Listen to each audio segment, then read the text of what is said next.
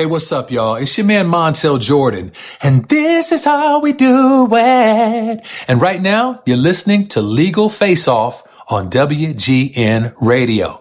That's right. You're locked onto the high energy legal podcast with lawyers Rich Lenkov and Tina Martini. And they're going to be trading jabs on the breaking news and the hottest issues, sports, entertainment, politics. Nothing is off limits. Keep listening because this is how we do it. Time for the latest installment of the Legal Face Off podcast here on WGN Radio. I'm Joe Brandon, as always, joined by our two fantastic co hosts, Tina Martini of McDermott, Will, and Emery. Tina, how are you doing today? Great. How are you, Joe? Doing well, doing well. And also joined with us, the very mobile Rich Lenkov of Bryce Downey and Lenkov. Rich, great to see you today. Good to see you, Joe. Just coming off uh, the Canadiens' big win in Las Vegas last night. I was there for the game. We'll talk about that more later in the show, but uh, very exciting times for the life of a Canadiens fan. Yeah, we will talk about that, and I think we'll talk about why you have a better seat than your daughter. Is that that was actually my that was actually my niece behind me, so it doesn't matter. Okay. So, on to our first topic. On Monday, the Supreme Court ruled against the NCAA over student athlete compensation. And our first guest joined with us on the Legal Face Off podcast is Professor Herbert Hovenkamp of the Carey Law School at the University of Pennsylvania. Professor, thanks so much for joining us today. Thank you very much for having me. Yeah, Professor, Joe mentioned that on Monday in a unanimous ruling, the court held that student athletes can receive some form of compensation, not as much as some believe they're entitled to. Um, talk to us about what that ruling uh, sig- signifies, and then we'll get into what they didn't mention, but what's in the future in a moment. Yeah, okay. The, the uh, Supreme Court made it unlawful for the NCAA to limit educationally related compensation. Those would be things like fellowships or scholarships for uh, post eligibility study after a student was no longer eligible to play and might want to go to graduate school or something. It did not cover uh, the question of salaries for unrelated, for things that were unrelated. That's still uh, left uh, und- undecided. Uh, so it's a it's a major step. Uh, it doesn't go all all the way that some people wanted to go, which is basically to throw open uh, student compensation to kind of a bidding free for all in which each school could decide how much it wanted to uh, compensate various athletes.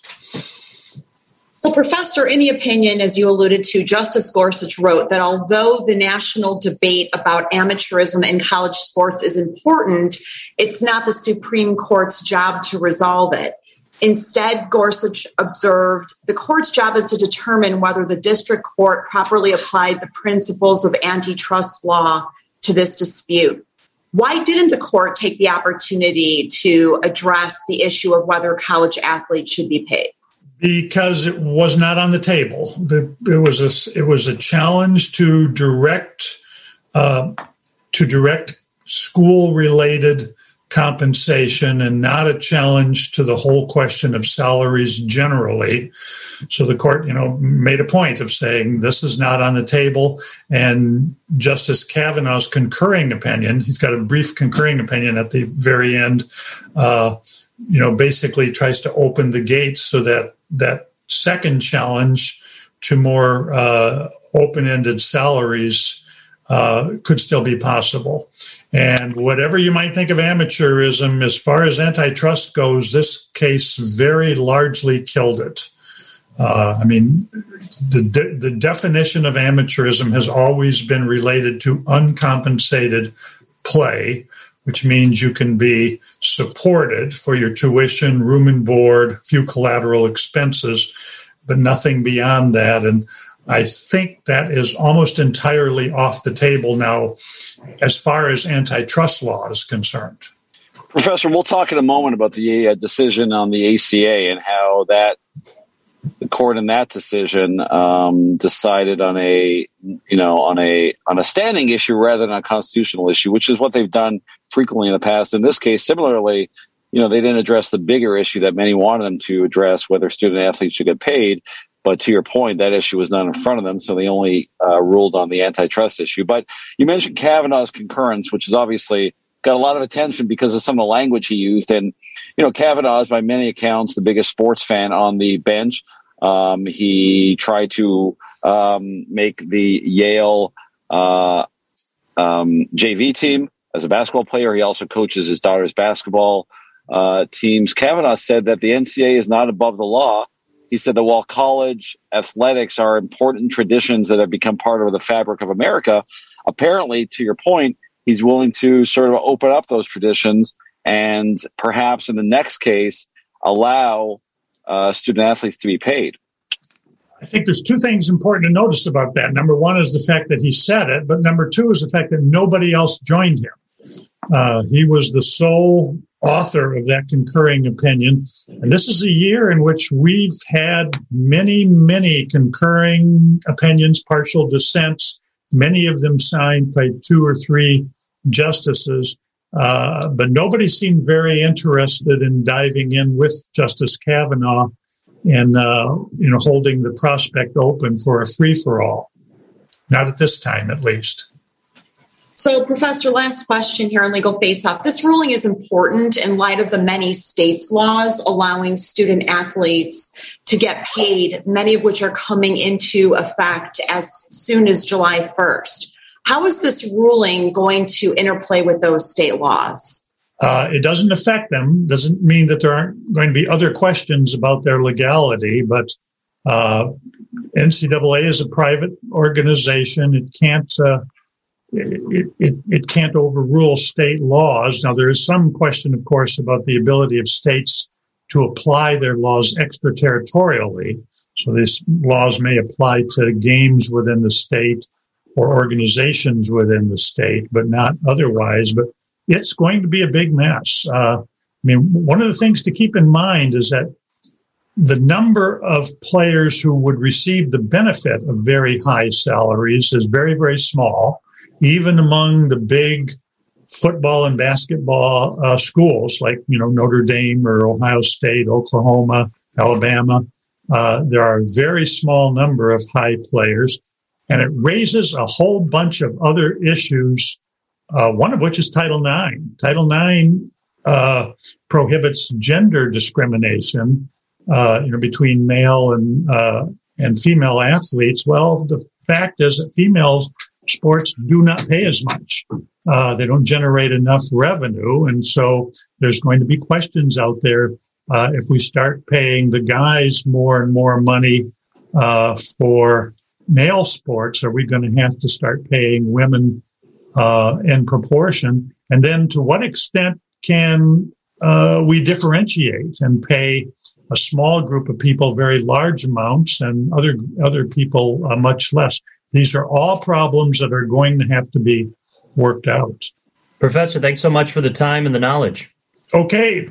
Rich Lenkov is an attorney with Bryce Downey and Lenkov. Rich is consistently recognized by clients like United Airlines, McDonald's, Macy's, Dollar Tree, and the Chicago Bears for his outstanding litigation results. In 2015, Target named him their top outside litigation attorney in the country. Rich has received a number of industry accolades, including Illinois Super Lawyer from 2015 through 2019 and Leading Lawyer from 2012 through 2020 designations given to less than 5% of Illinois attorneys.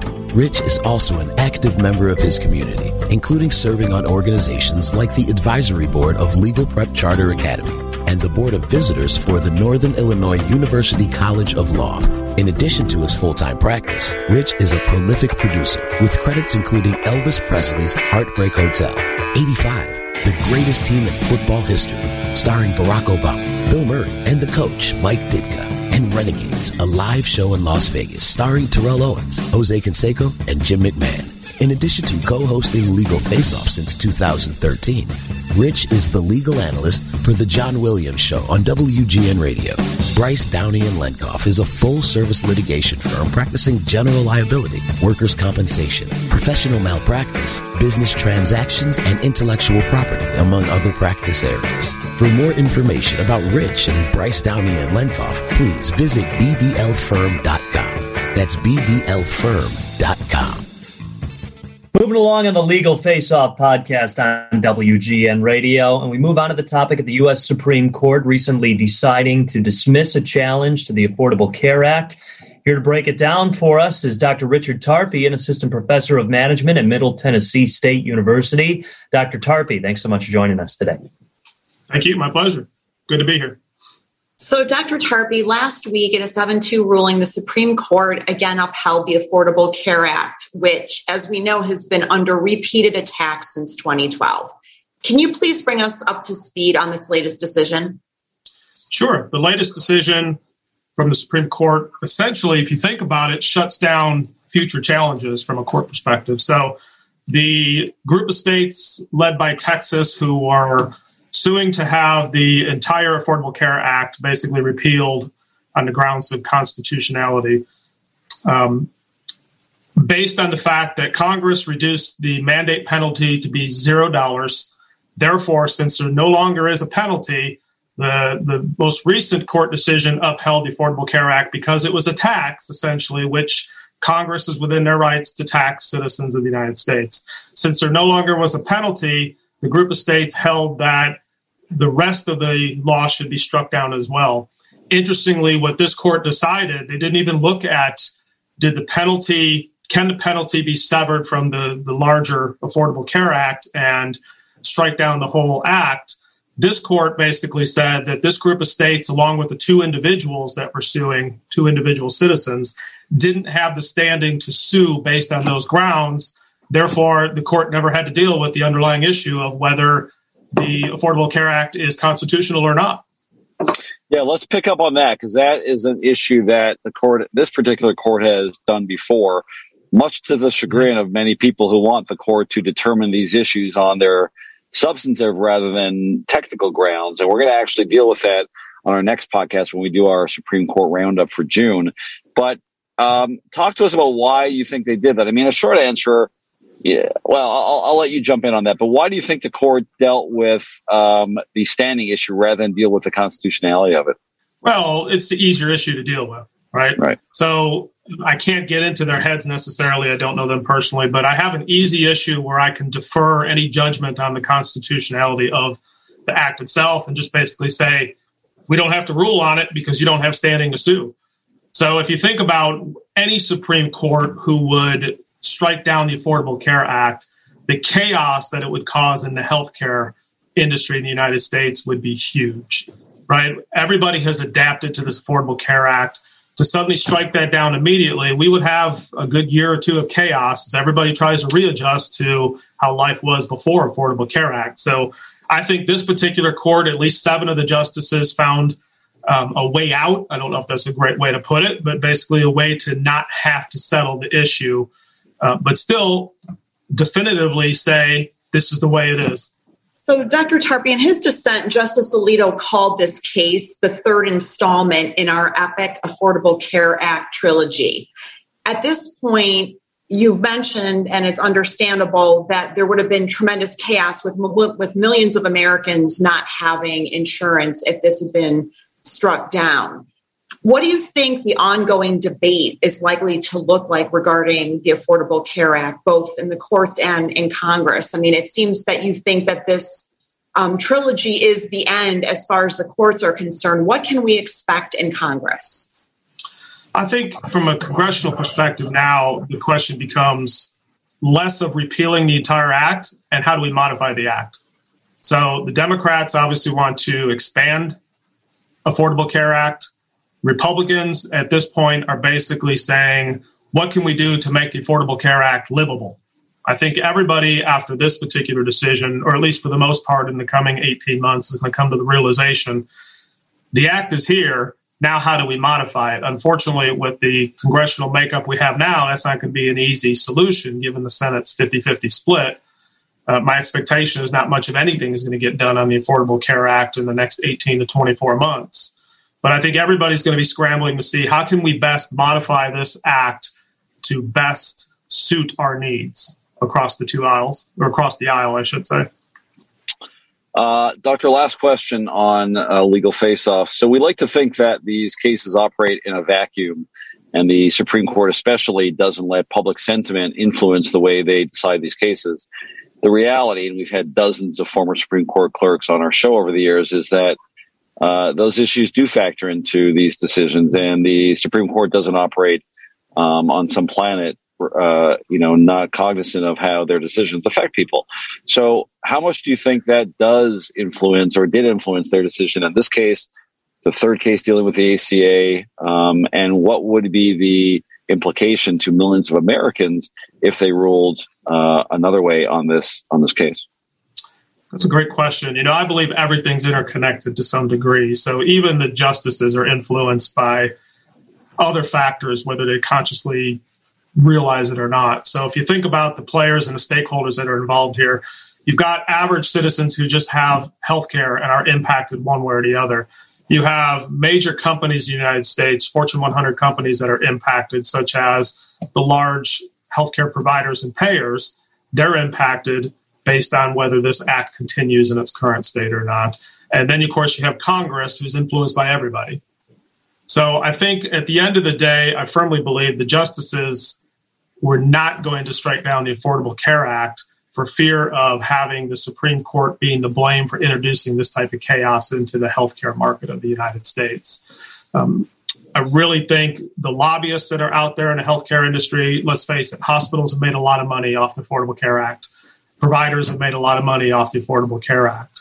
Um, all kinds of people are making money off this act. I think there's influence to go around, whether it be through Congress or subconsciously through the justices, if nothing else, to find a way out, which is what they did, right? Not necessarily to influence them to make a decision on the constitutionality of the law, but to influence enough to say, hey, we have a way that we can disperse this case or at least get rid of this case without making that decision. Great insight. Dr. Tarpey, thank you so much for joining us on Legal Face Off. My pleasure. Thank you much. We all know the legal world is complex and high pressured. There's no room for error. That's why judges and attorneys across Chicagoland have trusted the expert court reporters at McCorkle Litigation Services since 1948. McCorkle Litigation Services has accurately recorded every word from thousands of legal proceedings. McCorkle Litigation Services provides the legal community with peace of mind, transcribing testimony and depositions that can be used reliably by jurors, judges, and attorneys. For all of your legal support needs, contact McCorkle Litigation Services online at McCorkleLitigation.com. Moving on with the Legal Face Off podcast here on WGN Radio, and probably the most recognizable character from the riots at the Capitol on January 6th was the shirtless guy with horns and the painted face. And he's apparently claiming that all Americans had a role in the riots. And with that, we bring in attorney Albert Watkins of Kodner and Watkins. Albert, thanks so much for joining us today. My pleasure. So, Albert, you represent Jacob Chansley, who's better known as the QAnon shaman, who's been accused of being a leader in the January 6th attack on the Capitol. Your client is currently in federal custody awaiting trial on six criminal charges, including violent entry and disorderly conduct. Can you let us know what the latest is on this case? Yeah, we have a, an epic battle that is currently being waged to garner the release of Jacob Chansley, a remarkably bright, gentle, peaceful shaman, albeit the man who wore horns and a fur and was shirtless with his tattooed torso exposed to the winter air in DC. He did not exhibit any violence he did not have weapons. He did not hurt anyone. He did not break through police barricades. And in fact, he was as not only as peaceful as any human being could be, as a firm believer in ahimsa, but he actually helped law enforcement. He garnered he garnered stolen shield back from somebody to give back to the police. He helped the police empty out the Capitol when then President Trump requested that everyone go home. He actually thwarted a theft while inside the Capitol. He is a man with mental vulnerabilities. Those vulnerabilities have been known to the government since 2006 when he was in the military. We only recently got those records. He has been held in solitary confinement like a gulag resident in the Soviet Union of yesteryear. And his mental vulnerabilities have been exacerbated by virtue of being in solitary confinement 22 to 23 hours per day with no end in sight. So we have worked diligently to put the government in a position of knowledge about my client. I fully expect, given the most recent pleadings that have been filed, that we will have him released in relatively short order. Albert, that's a lot to unpack. I'm sorry? So, uh, your client was not responsible. It sounds like for a couple different reasons that you're arguing. Uh, number one, that he didn't have the requisite mental capacity. Maybe you're not saying exactly that, but you said he was vulnerable. So, could you expand a little bit on that? And then also, if he wasn't responsible, is there anyone who was responsible in the uh, in the events in January? Yeah, let me be really clear here.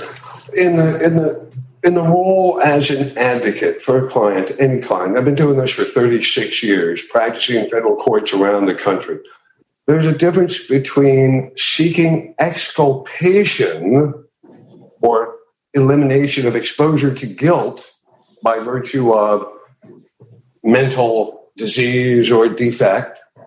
And then there's an issue of culpability which is like the difference between planning the murder of your wife over the course of a year by slowly poisoning her versus cutting her head off in a fit of rage when you catch her in bed with a postman when you come home from lunch. So at the end of the day, the, the, the, advocacy that I'm moving forward with here is that Jacob Chansley was not a leader. He did not lead the charge into the Capitol. He was not violent. In fact, he had pre existing mental vulnerabilities. That doesn't mean he was not incapable of appreciating that he was somewhere he should not have been. He did not intend harm, he perpetrated no harm. But the man, and, and it's hard to deny this, there's only four, 500,000 miles of video footage of my client, the most photographed man of the day. He won the costume best costume of the day contest. He was in a place where he should not have been.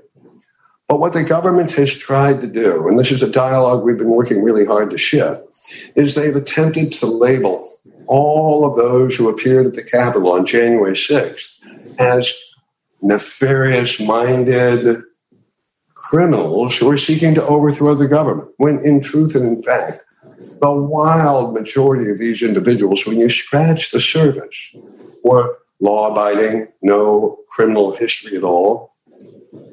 But they felt in their hearts and their minds like they were there at the special instance and request of their president, helping their president save our country. And whether you want to support Trump or you think Trump is the most dastardly, illiterate, ill spoken human being in the world is incapable of speaking in complete sentences. It doesn't matter.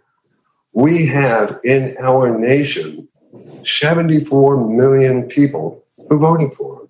We have in our nation hundreds of thousands who got up off their Barcaloungers and drove or flew or traveled to Washington, D.C. to listen to this man rant at the ellipse because they thought the president had called them there. These are people who are our friends, our neighbors, our colleagues, our coworkers, our family. And we can't treat them in a fashion akin to a uh, Khmer, Rouge, or we can't put them in a, in a thought police jail. We can't ignore the fact that each and every one of us need to be bellying up to the bar along with Jacob Chansley and others to own our respective roles in what happened January 6th. We all tolerated day in, day out the untruths, the misrepresentations, the out and out lies that were that were meted out by the man sitting in the president's office, the tweets, the social media, the orchestrated propaganda. We may have voted for for Trump because he was good for our pocketbook, or we liked his stance on right to life, or we liked how he was handling Israel. But at the end of the day, we all tolerated, one way or another, passively or actively, this horrific, nonstop propaganda, the likes of which our world has not seen since the late 30s in Munich. So, Albert, one of the other things that you mentioned at the top of our discussion is that prosecutors have intentionally ignored evidence that your client really was not a leader in the attack. Do you care to comment on some of the evidence that they're not paying attention to? We've had the government that has made affirmative misrepresentations to the court like nothing I've ever seen before. I am extremely fond of and respectful of our Department of Justice. I've worked across the courtroom from them for 36 years. I've worked collaboratively with them. I have worked adversarially with them. I hold them in high esteem. They have a huge burden that they bear, a burden of absolute integrity. And that's a burden that the Department of Justice has, has worn as a badge of honor. But what I'm seeing here is a wholesale departure from that high standard. They have had since January 9, when my client voluntarily surrendered himself, the flagpole, the flag, and the finial at the top of the flagpole that was carried upright by my client throughout his walking through the Capitol. They've made affirmative representations to the court. That my client had a deadly weapon. They made that argument the magistrate hearing in Phoenix. They made it in the initial detention hearing in DC and we're in this world of COVID, and we've got these remote hearings, so my client's not right next to me to be able to whisper in my ear. What I found out is, and what the government never tell, told the court, and what the government never did was present that flagpole and that finial to the court for inspection, because if they had, they would have seen that that finial was simply set on top of the pole. It was not nailed in, it wasn't screwed in. The reason it was held upright is because if it was tilted down, the finial would fall off. That was no more a deadly weapon than a crayon on a sidewalk on a hot July day. Albert, last question here on Legal Face Off. We're short of time, but we covered you couple of weeks ago, a couple of shows ago, because of some colorful language you used in describing your clients I want to make sure I quote you correctly and, and I use words that are appropriate for a podcast. You told Talking Points memo, these are people referring to some of the uh, defendants in the Capitol rioters uh, situation. A lot of these defendants, they're all effing short bus people. These are people with brain damage. They're effing retarded, but they're our brothers, our sisters, our neighbors, our coworkers. They aren't bad people. They have, they don't have prior criminal history. Now, tell us your strategy in using like uh, language like that because it certainly got a lot of attention nationwide, maybe even around the world. I know you were interviewed by a lot of outcasts. What was your strategy being a veteran litigator like yourself, knowing that this language would generate a lot of controversy, a lot of publicity? Sure. For five and a half months, or just shy of that, I had worked diligently. I had worked diligently utilizing politically sensitive language. I was touchy feely. I almost held hands with people and sang kumbaya to stress the importance of the need for compassion and for the need to deviate from this horrific protocol placing people in solitary confinement for hundreds of days indefinitely 22 23 hours a day i was witnessing my client for whom i am an advocate unlike all the other clients i represent from that day they were all released my client, Jacob Chansley, he has to be in solitary confinement. I knew he was vulnerable to begin with. I knew he had sensitivities, and I was watching him decline day by day over the phone, in person. And it got just plain tragically sad. We live in a society where everything is sound bite driven. Your news is right off of this. And if that headline, headline doesn't have the right word in it to attract your attention, you won't get people to read the nine lines that are written thereafter. In one sentence, one use of carefully crafted, widespread, vulgar language to describe many of those who were involved in January 6th. I was able to garner within 24 hours that which I had fought for for five plus months. I got my client the medical health care he needed. I got a medical psych exam ordered. I got him transported out of solitary confinement into a facility for mental health issues. Yeah. Was that sad that that was needed?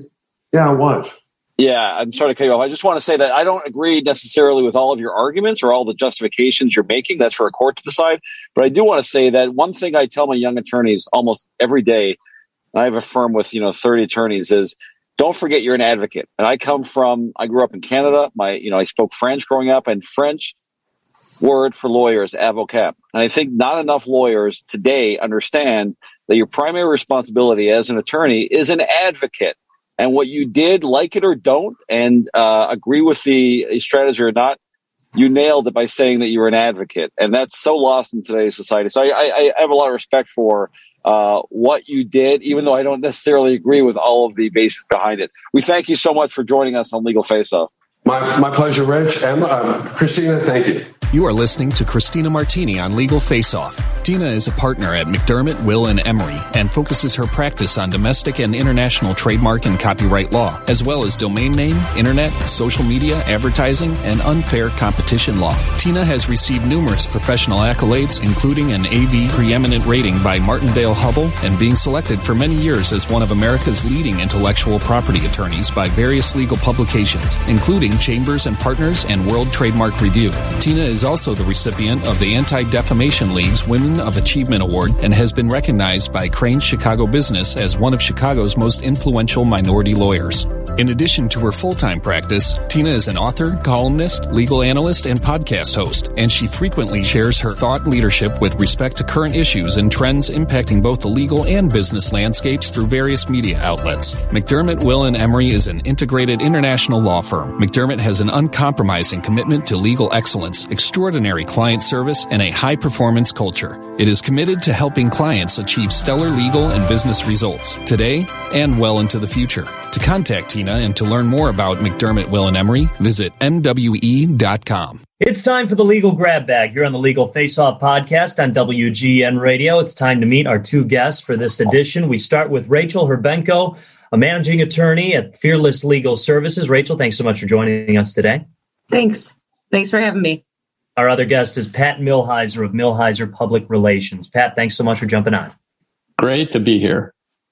It's important to know too what Pat's you know background is and why he qualifies as a uh, LFO or as a grab bagger, right? Pat, what's your what'd you do before you were a publicist? Tell our listeners. Uh, I, I was a journalist for about 15 years, and uh, most people in the legal community would know me from my time as editor of the Chicago Daily Law Bulletin and Chicago Lawyer Magazine. And after that, I served as the director of communications for the Circuit Court of Cook County and Chief Judge Evans uh, for about five years. So uh, I, have I've been around a bit and uh, look forward to this discussion. And most that sounds very fancy, Pat. Sorry, Rich. I tried. All very fancy. You're the one who uh, has to uh, has the uh, decision making as to whether Sussler or Martini get more ink space in the inside out column. You, that was your that was your job, the hardest job on the on the, on the face of the planet. Well, well, since Tina's here and uh, David isn't, I'll say, yeah. If I had to make a cut, it was David. For sure. Good call. Good call. Well, we start with the legal grab bag podcast with Tina getting more FaceTime as she'll start off our topics. And Tina, the Department of Justice is seeking reinstatement of the death penalty for the Boston Marathon bomber. Yeah, so back in March, just to set some context for our story, back in March, the Supreme Court agreed to hear a case which may reinstate the death penalty for the Boston Marathon bomber.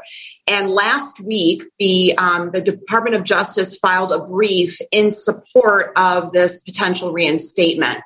So, what the brief claims is that the First Circuit, which was the circuit that was um, deciding this case, the brief claims that that court wrongly vacated the capital sentence, and the Supreme Court has agreed to hear this case really to hear two issues and to consider two issues. First, to consider whether the lower court had erred in ruling that the trial judge did not adequately screen jurors for bias. And the second issue is whether the trial judge erred by excluding evidence regarding the bomber's older brother, who had actually previously been involved in a triple murder. And so the court is really going to be considering these two issues when all of this started pouring into the press over the past couple of weeks. There were a lot of interviews and a lot of airplay, understandably, with folks who were touched personally by this tragedy. So it's going to be interesting to see how this unfolds. Yeah, what I found also interesting was the dichotomy between you know Biden saying that he doesn't want the death penalty uh, to be carried out under his administration, but it's his DOJ that is seeking to uh, to enforce it. So, you know, I'm not sure. I always waver uh, personally between whether the death penalty should, uh, you know, be something the government pursues or not. Um, but I think you got to defer to the victims generally in these cases, right? And you got to give a lot of weight to how they feel about things. Pat, what's your what's your impression on this story? I I waver too because it's it's it's something I think this is going to bring the death penalty back to the forefront of our national discussion because it will be front and center. And uh, I'm glass half full, glass half empty on this one. Uh, half full because I like the fact that the DOJ is independent of the president here. We just left an administration that was uh, using uh, its power to seize journalists' uh, cell phone records, and uh, clearly that that was wrong. And and so it's good to see that there is independence here. But the president being personally opposed to the death death penalty, I certainly understand that too. And Rich, I think part of the reason we waver is because you look at a case, and this is a case where a, a, lot of people personally, we know what happened. You know, this was the the biggest uh, uh, domestic attack since 9 11 and uh, left us with a feeling of safety being a feeling and, and not reality. So it's, it's hard to get past those emotions.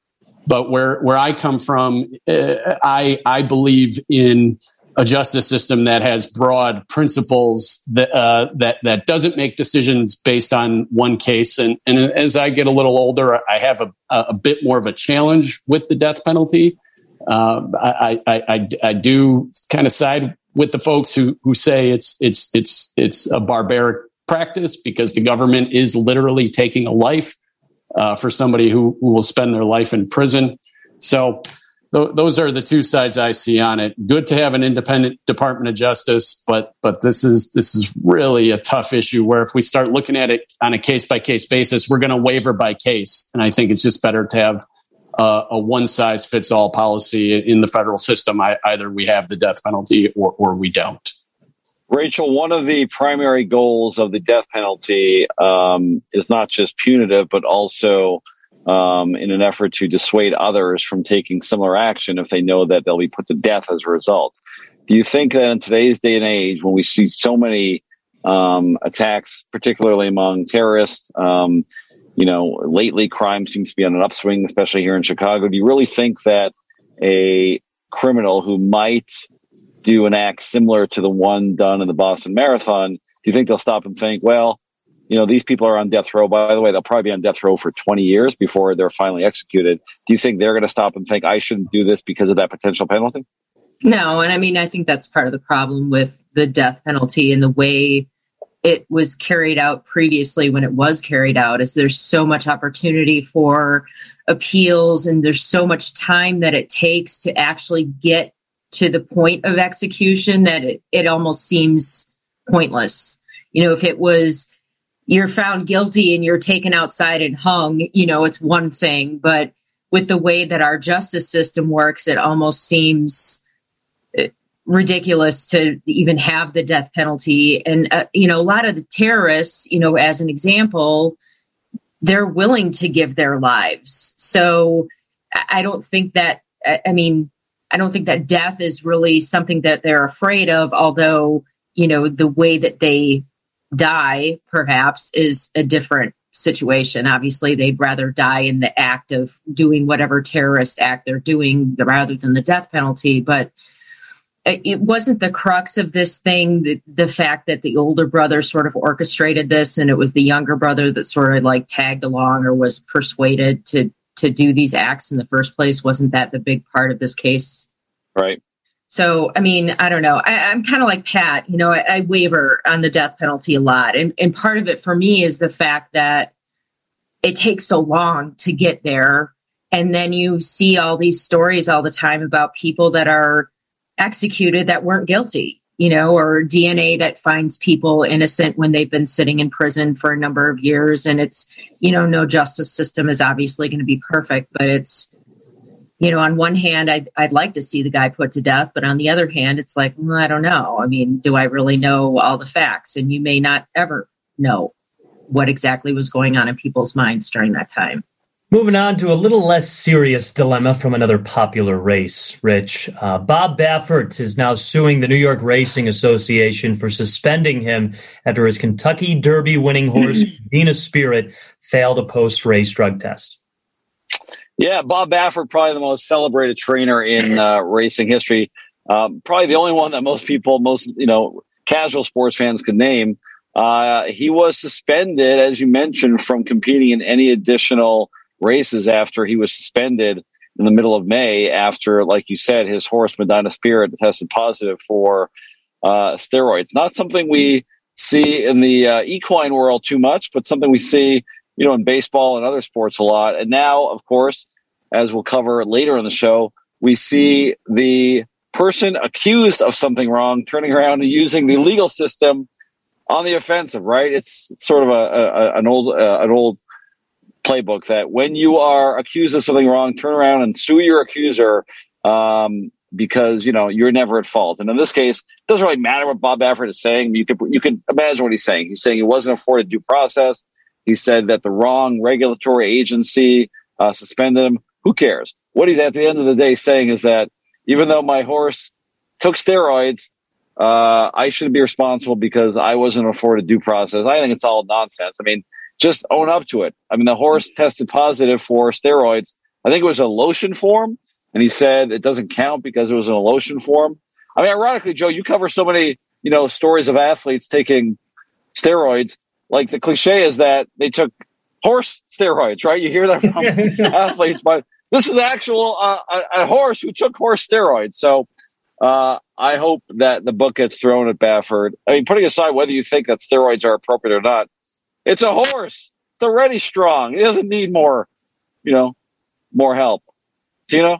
I completely agree. And I think to treat this case any differently just because it's a trainer and a horse versus an athlete that's competing, I, I, I don't think that that would be the right result. And I think that there is likely to be some type of, um, you know, result in in this case of trying to dissuade others from doing similar things in the future. I mean, at the end of the day, there will be people who are dishonest or who cheat, whatever the case may be, um, to win a race.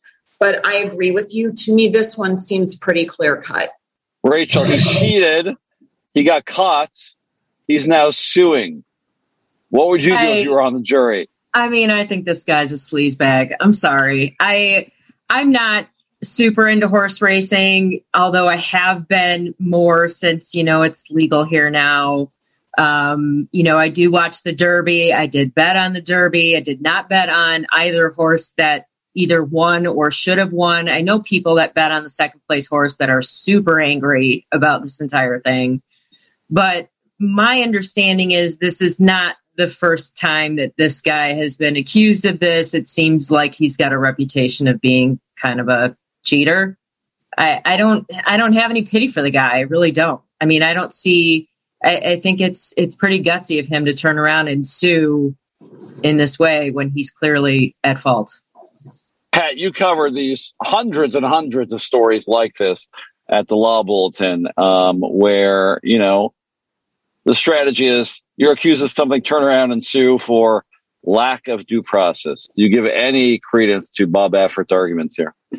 Well, reading his complaint, it, it, does seem like he at least has a legitimate argument of fact, and that is if if the gaming commission is the one who issued the license, then shouldn't the gaming commission be the only one who can take it away, not the New York Racing Association? And So it, it, at least there's there's a decision of fact, and, and I didn't see any precedent cited uh, on that point. So I don't know if in New York if this issue has has come up in the past.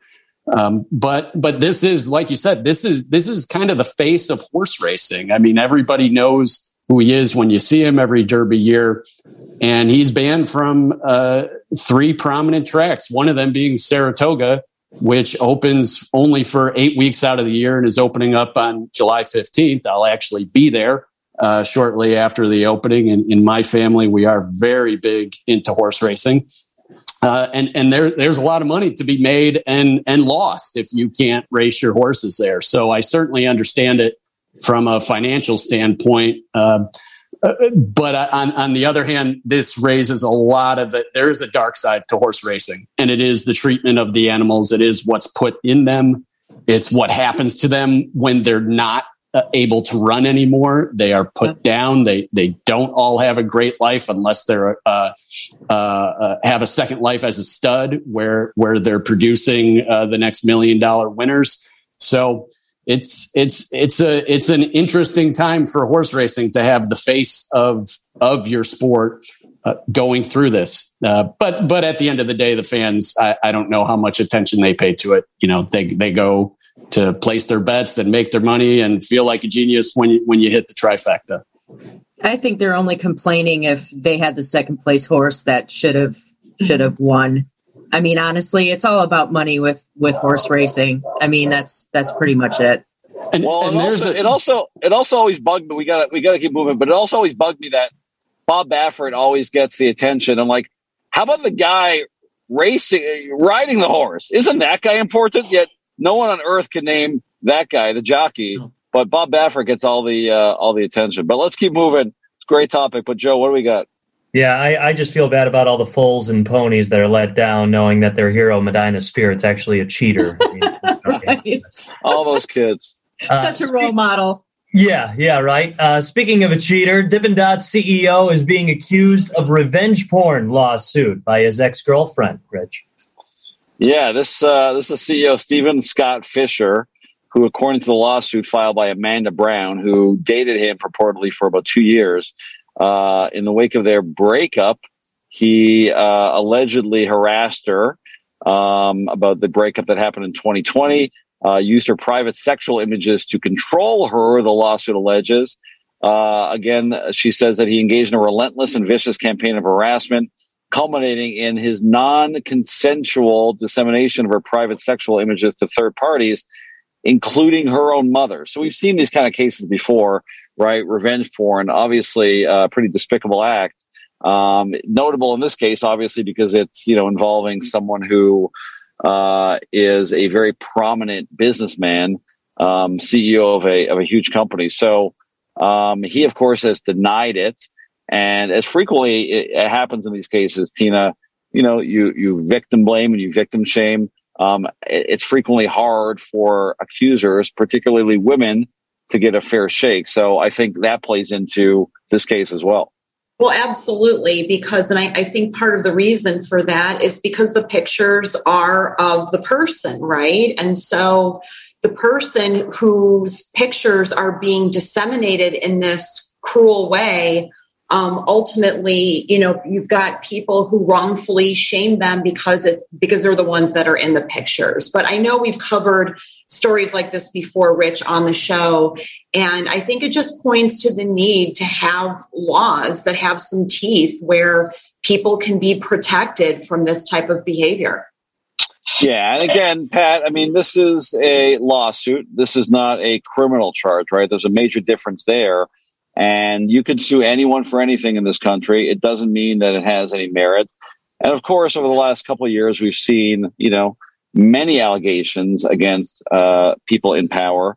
And there seems to be a shift a little bit now towards not automatically believing that the accused is guilty, maybe giving them their day in court. It's a very tough dichotomy because you want to give the accuser respect and you want to honor their ability to come out, especially with, you know, given such difficult circumstances. But you also, to be fair, want to give the accused their due process. So uh, I know, again, you know, in, in your time at the law bulletin, you cover these stories, uh, lots of these kind of stories. And what's changed is, uh, unfortunately for the accused, is the evidence um, through the power of cell phones. Right. We they have everything, and this was stuff you could you could tell me we all know uh, 20 years ago didn't really exist just like this, but with the text messages, with the text being sent, you are literally providing the evidence to um, the victim, the alleged victim here. And the hardest part for me, the part where I had to put the story down was was where I, I read he sent it to the woman's father. And and that just kind of floored me. I couldn't imagine receiving a text like that. And uh, that's going to be uh, pretty strong evidence in this case. Rachel, I imagine knowing you for as long as I have, we've known each other for you know about twenty years, practice together. Uh, I have a feeling that you're not buying any Dippin' Dots anytime soon. No, I mean this guy's like the Willy Wonka of ice cream, and he's like doing revenge porn stuff. I mean, I don't know. I, any anything involving revenge porn for me, I'm out. I don't care what your excuse is. I don't care who you sent it to. It, there's there's there's no excuse for me. Um, it, I mean, Pat's right. You send it to her parents. I mean, what what are you trying to achieve by that besides being a giant jerk? I mean, there's just there's no. I feel like that's the the worst possible thing that you can do. I I don't feel any any pity for this guy whatsoever. And I, you know, Tina's right too. I mean, there should be better better laws for this kind of stuff. I mean, even the the harassment and stuff that went with it. I mean, people are not protected well enough when it comes to the ability for people to stalk them especially with all of the technology that we have now. It's it's so easy for people with with technology to be stalked and and the texts and the videos and the photos. I mean me personally you will never find a naked picture of me anywhere. Just saying. Just for that primary reason but um, you know, you never know whose hands those things are going to get into, but yeah, we it's, can't, it's, we can't, we cannot say the same for Joe Brand actually, which is a whole other. I mean, you can Photoshop of- my head onto somebody, but it's never going to be a legit thing. Plus, I've been married for 20 years, so that, you know, we're beyond that point anyway. But I mean, honestly, I think it's, it's terrible. Like whatever, whatever money she gets from this guy is not going to be enough, in my opinion. I actually can't have a designed background because all my file storage is filled up on my computer. nice. Don't hit the wrong button, Joe, for God's sake. You know, it's funny. Do they still call Dippin' Dots the ice cream of the future, or are we just in the future right now? Do I don't know. That's a good. I think they dropped that. Wow, blown my mind with that question, Joe. It's it's a good question. Everyone keeps talking about this day and age, all the technology now. Yeah, I, I, it's it's not so much the future anymore.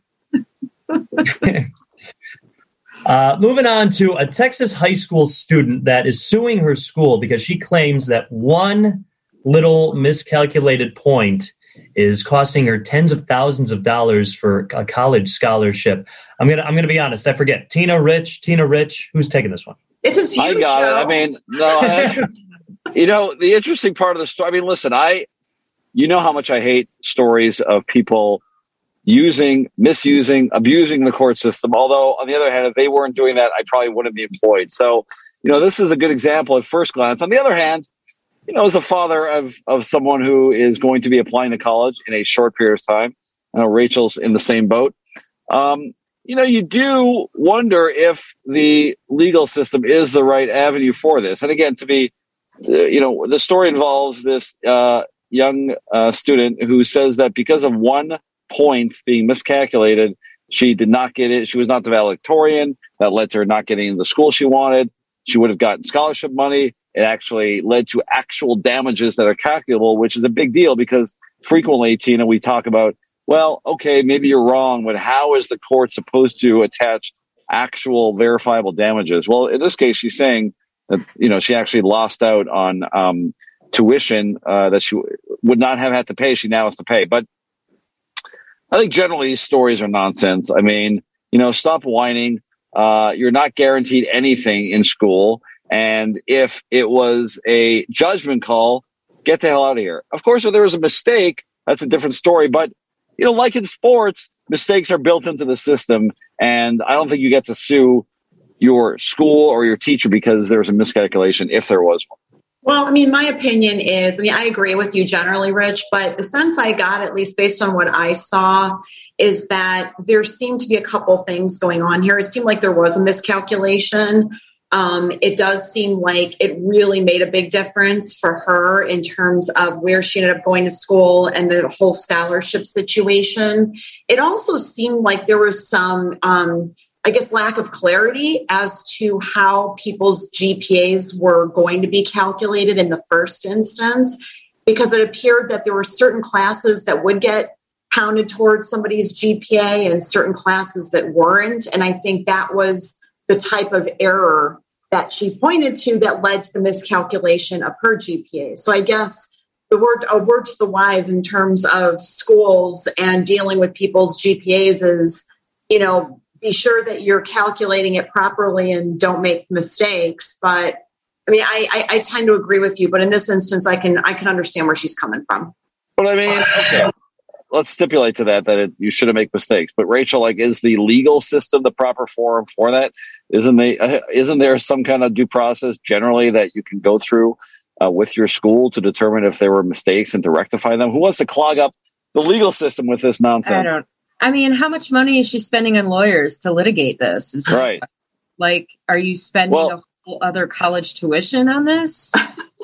I mean, honestly. Well, she says that it costs, uh, it's a difference of $31,000 a year based on her not being a valedictorian. So that's not a small amount of money, Pat. I mean, $120,000 a year over the course of her college career is not a small amount of money. No, and and and no is the answer to your question of should this be in the legal system? No, the adults in the school system or system should get together and figure something out. Because if you missed valedictorian by one point and it's questionable whether you did or not, can't just two kids get the scholarship? Why does there just have to be one for both of them to be fighting over here? Hey, similarly, not to diminish the importance of this art of this story, but last night when I was in Las Vegas. We went to a we had a dinner reservation at nine fifteen, and we showed up at nine seventeen, and they wouldn't seat us. I know these are champagne problems, my friends, but to, to, I might I might sue them to pass point. I mean, it's the equivalent of being one one point off valedictorian. I was two minutes off, and they turned us away. How did you Seinfeld episode? Two yeah, minutes. How did you start this topic? Wasn't there a oh boohoo for you or something like that? Where's I mean, admittedly, it is a champagne problem that I was I was turned away from a steakhouse in Las Vegas for being two minutes late. Was would, would you accept a settlement of a glass of champagne? Exactly. No way. I want my I want my damages. A lot of layers to this next story, but we'll just go with the main headline. A federal judge does not think that Jeremy Roenick was fired for being a heterosexual man. Rich, this story's kind of been going on for a couple of years now. Uh, it's kind of wild how it started, too. Chicago sports legend. Well, there's a theme today. We got a couple uh, Chicago sports legends in the in the legal hot water. We'll cover the the next one here in a second. But yeah, Jeremy Roenick, I mean, Chicago sports legend, 20 year NHL career, longtime Blackhawk. Um, you know, great player. After he left the ice, he went into the booth. Uh, I think he was employed by NBC Sports since 2010. Um, you know, pretty successful broadcaster. And he did a show with Kathryn Tappen. I watch the show all the time. Uh, Kathryn Tappen is the host. And by all accounts, they are good friends off the ice. They went on vacation together and on a barstool podcast called Spitting Chicklets. Great name, by the way. Not as great as Legal Face Off. Uh, Roenick made an off color comment about uh, being on vacation with Kathryn Tappen and his wife, and the three of them should have a threesome. He was uh, summarily fired by NBC for that statement, and uh, he filed a lawsuit in federal court saying that I was fired not because of my off-color statement, but for two reasons, Joe.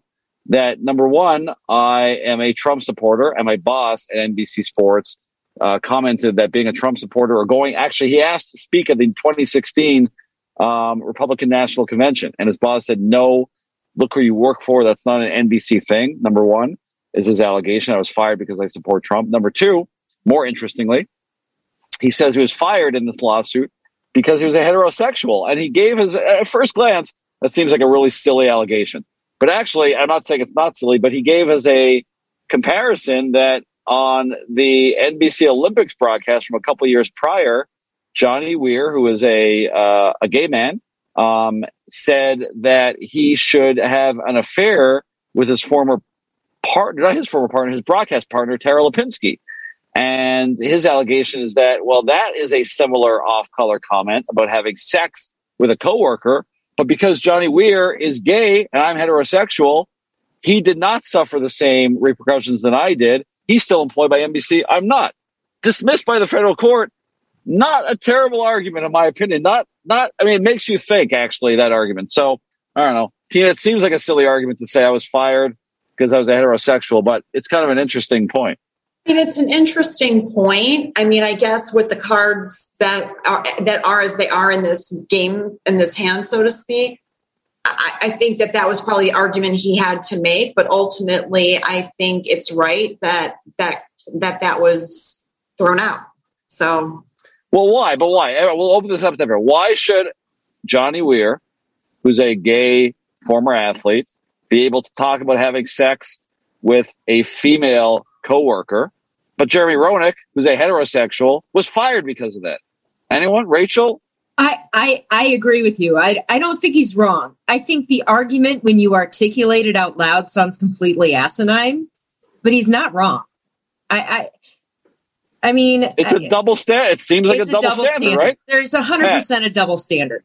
I think 100%. so too. And again, I didn't come to that conclusion until this afternoon when I was reading no. the story again. And you know, Jeremy Roenick is not known to be a legal trailblazer, Pat, but it's certainly an interesting argument that I think he's raised. And, and again, t- you could talk about you know why the standard for allowing cases to go before a jury and dismissing them. We don't want to get into the weeds on that, but in this case, shouldn't that have at least been an issue for a jury to decide? Well, I I think I, the, the judge kind of made the point that what you heard on Barstool Sports was a lot more explicit than what you heard on a, an NBC skit. And if you go, if you Google uh, the Jeremy Roenick Barstool Sports interview and you go to the 33 to 34 minute mark, you can listen to it for yourself. I, uh, I don't know if this is a family show, uh, so I won't get into everything he said. Would you let your but, kids listen to it, Pat? That's the question. uh, no, no, definitely not. De- absolutely I not. Mean, nor would nor would I let them listen to the end of it, where he's talking literally about uh, actual uh, sexual escapades at, at, the end of the of the podcast. So I'll just point I, out though, Pat, but I'll just jump in and point out that what Roenick said was on a barstool podcast. That's not right. his employer. What Johnny Weir said was on an NBC national sportcast for the Olympics. You don't get a much but bigger stage than that. Skit? Rich, I thought it was like a skit that had actually. Yes. The impression I got was that NBC had approved it because it was a skit, like more of like a joke type of a thing. Yeah, but who cares? I mean, one person's skit is another person's insult. I mean, I don't think it matters whether they intended as a skit the fact is, he's talking about having sex with a coworker. If that's wrong, that's wrong, and I think it's wrong. Let's let's be but, clear. But, I don't think you should be talking about having was, sex with a coworker. It, it was a skit on the NBC side, and on the and and Rich. Just to go back to your point when we were talking about the death penalty, we're talking about, victims, right? And there was a victim in uh, Roenick's statement, the coworker. She says she still remains friends with him, but absolutely did not like the fact that he said that. That was totally inappropriate. Yeah, that's a good so, point. So there is a the, the distinguishing factor is it, there's a there's a realistic difference where you do have a victim in one and not in other. And I think I would assume that was you know the the judge is living in reality here and and he made that distinction that only uh, Jeremy Roenick is the one who was talking uh, about having sex with a coworker, uh, and I, I, believe he's focusing on the explicit terms that were not present in the NBC skit. That's so a fair do point. you think it would have been different though if the coworker would not have been offended? We Well, For we sure, don't for know because your employer, yeah, your employer, the employer has to react to to to the coworker. Uh, uh, we've we've seen that before. We've seen it here on the local level. Uh, w- w- uh, so I, I think the employer has to react that the that there is a victim who is an employee who has a problem with what was said. Okay. I mean, I, I, I, I see it differently if she was actually hurt and offended by it. I mean, it, that makes me see it differently. But from my perspective, it's like, you know, I kind of agree with Rich. I mean, it wasn't on NBC, it's on Barstool Sports, which is a completely different venue, you know, than NBC commentary is. And I, you know, I do feel there is somewhat of a double standard for for men, you know, especially in in that arena, you know, and what can be said and not said. And I mean, I even wonder if a woman made some sort of commentary about that, if there would have been such a big deal made, honestly. Tina, we move on from JR to Jay Z, and Damon Dash of Roc-A-Fella Records still thinks he's going to be able to sell NFT versions of Jay Z's albums, even though he's been denied a few times before. Yeah, so Roc-A-Fella Records sued its co founder, Damon Dash, who, as you said, Joe, was trying to auction Jay Z's debut album, Reasonable Doubt, as an NFT, which we have talked about quite a bit here on Legal Face, Face Off. And so, what the issue is, is that um, at the end of the day, Roc-A-Fella argued that it's the label that owns the rights to the album and not Dash. So he's not able to auction it off as an NFT. So earlier this week, the court ruled in Roc-A-Fella's favor. So that put the kibosh on the NFT sale. What's really interesting, though, is that Damon Dash has since told numerous news sources that it really isn't that that Roc-A-Fella essentially has it all wrong. That what he's not he's not trying to sell an NFT of Jay Z's debut album. What he's really trying to do is sell his share in Roc-A-Fella Records. And he claims that Jay Z made an offer for that share, but that it was not a reasonable offer. And so he's still shopping his stake around in Roc-A-Fella Records. It's just, it, it's, you know, it makes you wonder. And I just put this in the bucket of why can't people get along? These are first world problems. Yeah, I mean, I, I'm still getting my head around NFTs. Lot, the, the good news for lawyers is there's going to be a ton of brand. Just when you thought we've seen every lawsuit under the sun, NFTs opens a whole Pandora's box because most of us don't even understand what they are. We've gone through it on this show, but yeah, there's going to be a ton of uh, of additional litigation, obviously in the intellectual property area. So, Tina, stay tuned. Lots of more questions on uh, NFTs coming up on our show. Maybe I should make it a specialty in my practice. There you go. All right, on to the last topic. And as we mentioned, another Chicago athlete, or at least former Chicago athlete, we're now kind of finding out why it was such an awkward exit for Ben Zobrist, finishing his baseball career and with the Chicago Cubs. He alleges that his wife was having an affair with their pastor, and the pastor was stealing money from Zobrist's charity. Yeah, this is just a really tough story. I mean, all of us remember back in 2019 when Ben Zobrist made an exit in the middle of the season, and um, there was airplay about why that was going on. He mentioned that it was family issues. So, as it turns out, he's suing his former pastor, Byron Yawn, which that's quite a name, um, for $6 million in damages, and he's accusing Yawn of, of fraud. Apparently, his former pastor was actually having an affair with Zobrist's wife while he was trying to provide Zobrist with marital counseling. Um, we all remember when Zobrist filed for divorce, his now ex wife filed a counter complaint um, a few months after that. Um, you know, it was interesting, you know, reading just the information about this case that Zobrist is claiming that one of the things that he was being counseled by his former pastor to do was to give his ex wife some space he's also claiming, you know, beyond just the needing to leave the season early and forfeiting what, several million dollars in, in, money, he's also claiming that there were donations that he made to the charity that were done because of Yawn, and that Yawn has all, also taken undue advantage of Zobrist by not only having him sign autographs and so forth, but revolving certain functions around him that were really fundraisers and were really to help um, Jan, you know, boost himself up and become the executive director of the charity. So, um, you know, you really can't make this stuff up. Yeah, he was saying give her a lot of space so I could I could have sex with her basically. Yeah. That's why she needs more space. I mean, it's uh it's an amazing uh, misuse of marital counseling funds that they were paying this guy a ton of money, and then he uh, he decided to have an affair with her. And my favorite part is the his lawyer said basically the heart wants what the heart wants, right? I mean, he, he he's turning it around and making it a women's rights oh. issue by saying, you know, women are allowed to choose who they have sex with. But, by the way, it doesn't matter if that person happens to be a therapist or a pastor that you were paying to help remedy the issues in your marriage. Yeah. So, and my other my other takeaway is, you know, I'm a Jewish individual myself, and I'm not sure about this pastor thing. Aren't pastors supposed to be celibate, or that's a that's a priest? Pastors are allowed to have. Well, it depends no, this pastor was married. Yeah, I mean, like I think the celibacy is really in Catholicism. Ah, yeah. Okay. This pastor was married, and in fact, his well, wife was the one that told Ben that they yes. were having an affair. God, I have so much to say on this story. I could talk for like two hours. I mean, give honestly, us, give us the sixty seconds for Benko summary.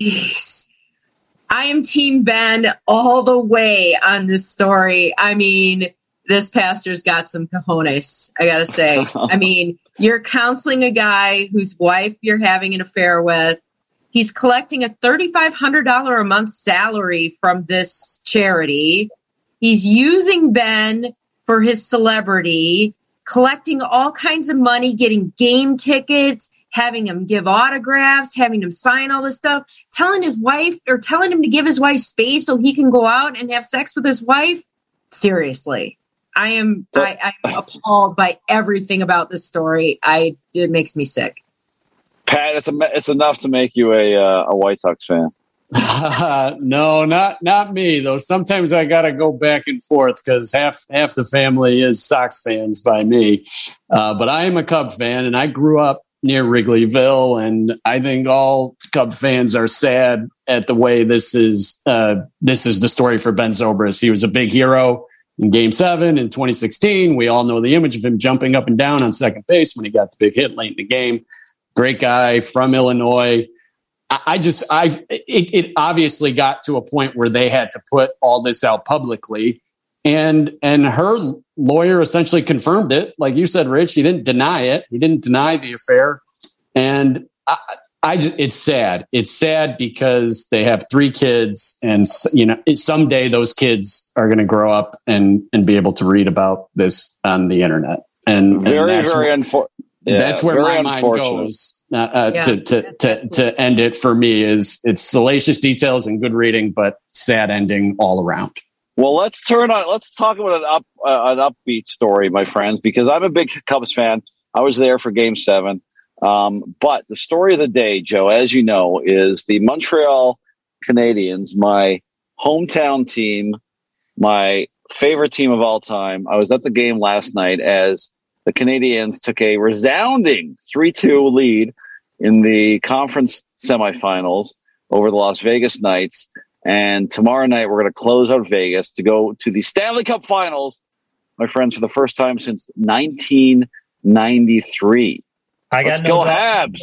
I got no dog in this fight. Go Habs, go! I'm, I'm Team Rich. I'm Team Canadians. and it, remember, it's the Stanley Cup final, not the Stanley yeah, Cup. It's not the finals, Rich. What's wrong with you? He hasn't been oh, there in so long. You have no standing to criticize my pronunciation of the Stanley Cup final as American. So get the hell out of here. It must be the Canadian. no, I think you need to get the hell out of here. You're on our territory. yeah, well, not for not long. only that. When, when's the last Stanley Cup championship by a Canadian team? I forget. That is 1993, unfortunately. Okay. There you go. So, Rich, I think we should do um, a, a legal face-off show where you do it in French and I do it in English. You're on for sure. Let's do it. Subtitles. And, and I'll do it. In, I'll do it in sarcasm. Let's all right. go. Go Habs. Go. Uh, big thanks to Rachel and Pat, along with all our other guests today Albert Watkins, Dr. Tarpey, Professor Hovenkamp, and of course, our producers Emily Flores, Gabrielle Hadley, and Ben Anderson. For Rich Lenkoff, for Tina Martini, Not I'm Ben Joe Zobrist, Ben, the other Ben. I almost said that. I almost said that. For Ben the Zobrist Anderson, I'm Joe Brand. Thanks for listening to Legal Face Off. It's Christina Martini and Rich Lenkoff. You know what time it is. Welcome to Legal Face Off. Two lawyers trading jab for jab, so hit them up with any questions you have. WGN Radio, we blowing up your stereo. Got a question? Just pick up the phone and they'll let you know. Covering sports, Hollywood, and don't forget.